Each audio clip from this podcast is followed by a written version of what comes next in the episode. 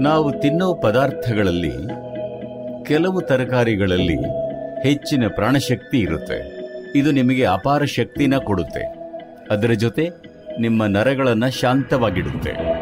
ಈ ಎಲ್ಲ ವಿಷಯಗಳು ಮುಖ್ಯವಾಗೋದು ಜೀವನನ ಹೇಗೆ ಉತ್ತಮಗೊಳಿಸಬೇಕು, ಇನ್ನೂ ಚೆನ್ನಾಗಿ ಹೇಗೆ ನಿರ್ವಹಿಸಬೇಕು, ಜೀವನದ ಮತ್ತೊಂದು ಆಯಾಮನ ಹೇಗೆ ತೆರಿಬೇಕು ಅಂತ ನಿರಂತರವಾಗಿ ಶ್ರಮಿಸ್ತಾ ಇರೋರಿಗೆ ಮಾತ್ರ.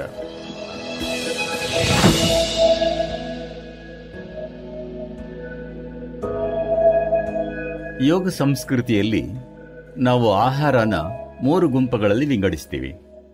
ಪಾಸಿಟಿವ್ ಪ್ರಾಣಿಕ್ ಅಥವಾ ಸಕಾರಾತ್ಮಕ ಶಕ್ತಿಯ ಆಹಾರ, ಋಣಾತ್ಮಕ ಮತ್ತು ಶೂನ್ಯ. ಸಕಾರಾತ್ಮಕ ಅಂದರೆ ನೀವು ಅದನ್ನು ತಿಂದಾಗ ನಿಮ್ಮ ವ್ಯವಸ್ಥೆಗೆ ನಿರ್ದಿಷ್ಟ ಪ್ರಾಣಶಕ್ತಿ ಸೇರಿಕೊಳ್ಳುತ್ತೆ. ಋಣಾತ್ಮಕ ನಿಮ್ಮ ಪ್ರಾಣಶಕ್ತಿನ ವ್ಯವಸ್ಥೆಯಿಂದ ತೆಗೆಯುತ್ತೆ. ಶೂನ್ಯ ಸೇರಿಸೋದು ಇಲ್ಲ, ಕಳೆಯೋದು ಇಲ್ಲ. ಅದನ್ನು ತಿನ್ನೋದು ರುಚಿಗೆ, ಆಲಸ್ಯಕ್ಕೆ. ನೀವು ಸಕಾರಾತ್ಮಕ ಆಹಾರ ತಿಂದಾಗ ಪ್ರಾಣಶಕ್ತಿ ಕ್ರಿಯಾತ್ಮಕವಾಗಿ ಪ್ರತಿಧ್ವನಿಸುತ್ತೆ. ಆಹಾರ ಪದಾರ್ಥಗಳಲ್ಲಿ ಅತ್ಯಂತ ಸಕಾರಾತ್ಮಕವಾದದ್ದು ಬೂದುಕುಂಬಳಕಾಯಿ. ಬೂದುಕುಂಬಳಕಾಯಿ ಅತ್ಯಂತ ಸಕಾರಾತ್ಮಕ ಆಹಾರ.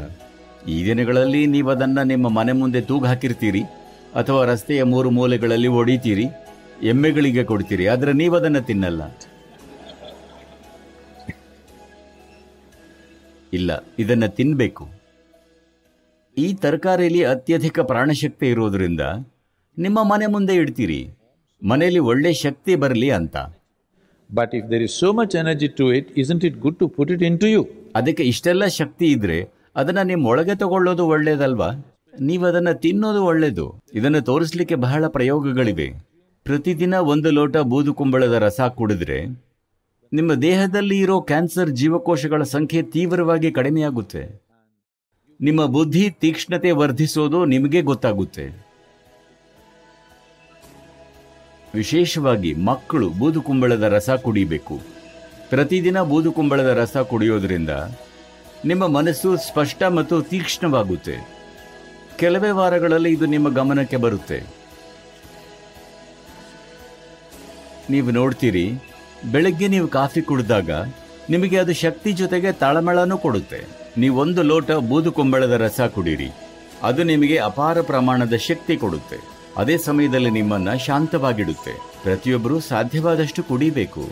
ಆದರೆ, ಅಸ್ತಮ ಇರೋರು, ನೆಗಡಿ ಮತ್ತು ಕೆಮ್ಮಿನ ಸ್ವಭಾವ ಇರೋರು ಬೂದುಕುಂಬಳದ ರಸ ಕುಡಿದ್ರೆ ನಿಮಗೆ ಒಮ್ಮೆಲೆ ಶೀತ ಬರಬಹುದು. ಯಾಕಂದ್ರೆ ಇದು ನಿಮ್ಮ ವ್ಯವಸ್ಥೆನ ತಂಪು ಮಾಡುತ್ತೆ.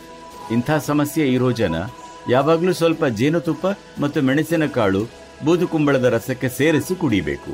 ಇದು ಬೂದುಕುಂಬಳದ ತಂಪಾಗಿಸೋ ಗುಣನ ಸ್ವಲ್ಪ ಮಟ್ಟಿಗೆ ತಟಸ್ಥಗೊಳಿಸುತ್ತೆ. ನಾವು ಬದುಕಕ್ಕಾಗಿ ಊಟ ಮಾಡ್ತಾ ಇದ್ದಾಗ ನಾವು ಕೈಗೆ ಸಿಕ್ಕಿದ್ದನ್ನೆಲ್ಲ ತಿಂತಿದ್ವಿ. ನಮಗೀಗ ಆಯ್ಕೆ ಇರೋದ್ರಿಂದ ನಮ್ಮ ದೇಹಕ್ಕೆ ಒಳ್ಳೇದು ಮಾಡೋದನ್ನು ಆಯ್ಕೆ ಮಾಡ್ಕೋಬೇಕು. ನಾವೀ ರೀತಿ ಆರಿಸಿಕೊಳ್ದಿದ್ರೆ ಹೇಗೋ ಬದುಕೆ ಹೇಗೋ ಸಾಯ್ತೀವಿ. ಈ ಎಲ್ಲ ವಿಷಯಗಳು ಮುಖ್ಯವಾಗೋದು ಜೀವನನ ಹೇಗೆ ಉತ್ತಮಗೊಳಿಸಬೇಕು, ಇನ್ನೂ ಚೆನ್ನಾಗಿ ಹೇಗೆ ನಿರ್ವಹಿಸಬೇಕು ಜೀವನದ ಮತ್ತೊಂದು ಆಯಾಮನ ಹೇಗೆ ತೆರೀಬೇಕು ಅಂತ ನಿರಂತರವಾಗಿ ಶ್ರಮಿಸ್ತಾ ಇರೋರಿಗೆ ಮಾತ್ರ. ಈ ಕಾಳಜಿಗಳೆಲ್ಲ ಇದ್ರೆ ಆಗ ಯಾವ ತರದ ಆಹಾರ ಅಥವಾ ಇಂಧನ ಈ ಯಂತ್ರದಲ್ಲಿ ಹಾಕಬೇಕು ಅನ್ನೋದು ಬಹಳ ಮುಖ್ಯ.